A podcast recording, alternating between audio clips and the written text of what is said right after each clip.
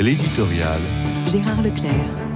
La révolte du monde rural, de la paysannerie, est une réalité qui s'impose. Elle doit être prise très au sérieux. Elle affecte d'ailleurs non seulement la France, mais aussi l'Allemagne et de nombreux pays européens.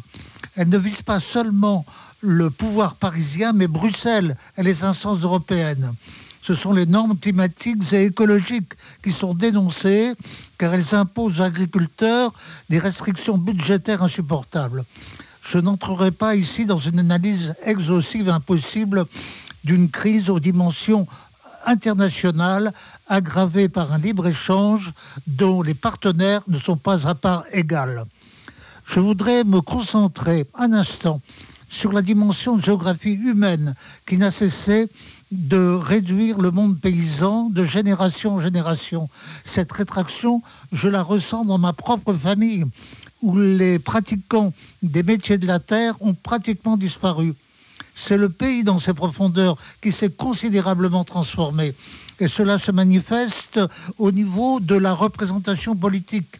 Jérôme Fourquet, dans son ouvrage « La France d'après », auquel je me réfère souvent, remarque que contrairement à ses prédécesseurs, François Mitterrand, Jacques Chirac ou même François Hollande, Emmanuel Macron ne s'est pas attaché à un fief électoral comme la Nièvre ou la Corrèze.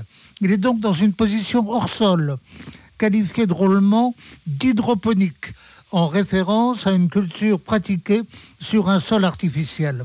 Mais voilà, de plus en plus réduit, le monde paysan n'en est pas moins toujours aussi vital. C'est lui qui assure notre subsistance et continue à assumer un équilibre qui, que nos écologistes sont bien en peine d'assumer.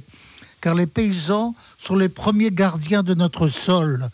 C'est pourquoi la crise actuelle revêt une gravité particulière. Le nombre des suicides agriculteurs est plus qu'alarmant. C'est donc un sérieux réexamen qui s'impose, ne serait-ce que pour éviter la montée aux extrêmes d'une révolte à la mesure du défi à affronter.